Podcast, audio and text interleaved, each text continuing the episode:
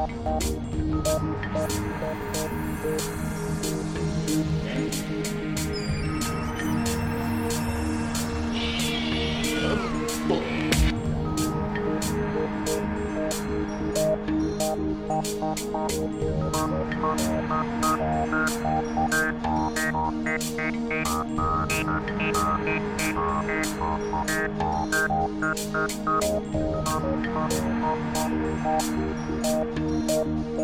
you.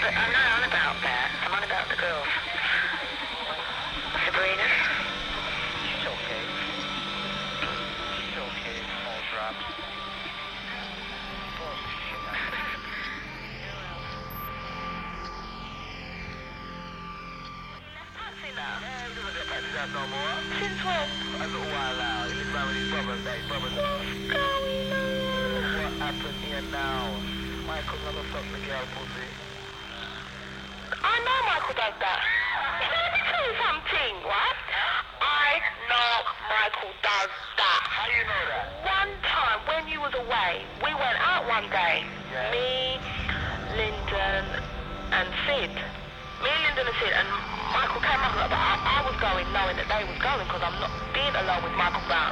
Okay, right, so we went raving. Michael forced me to drink, you know, and you know I don't drink alcohol. He buys drinks, he buys drinks. I just put them to one side, I'm not drinking them. He buys drinks, Michael was drunk, so it's time to go home though, isn't it? Sid get drop off now. Lyndon's dropping me up. Remember, Michael never bought his car. Reach outside my house now, so I said to them, I said, Lyndon, we, To Lyndon, let me out your side so I can quickly run out and go in my house, innit? My, no, no, no, no, no, I'm coming. This is what time in the morning, you know? He's coming. I said, Lyndon, please come. You know Lyndon's fucker, he goes, not coming anyway. He just and left me. Michael comes, sit down in my settee. Michael chatty, chatty, chatty, chatty, chatty. He couldn't chat no more. Every, everything he chat to try and get me and him together. If you give me a chance, you will like me then. Why you take the girls them like, you know the, the Michael, I know Michael does that. Ronald, you don't need to tell me I know Michael does that.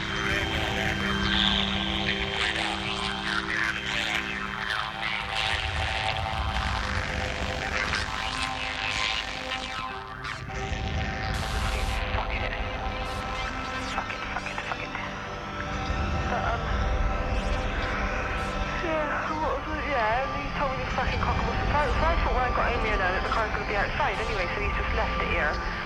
So, and he's not fucking here, so I'm ringing. So I'm saying, where the fuck's the car? And he's saying it's in Shepherd's Bush. So he's telling me, right, that he drove the car from here to Shepherd's Bush and he didn't notice that the fucking car was running out of petrol. Yeah, it was. I, he said to me, has it got any petrol? I said, well, a little bit. I mean, he should have just fucking looked on the gate and gone in the garage. So he's saying now that he fucking dropped off in Shepherd's Bush, right? He's left it there. And he's driving around with fucking Lloyd now. So I just started going fucking crazy, calling him all these names and everything. And then, then I just, I thought, fuck it, I'll go and get the car anyway.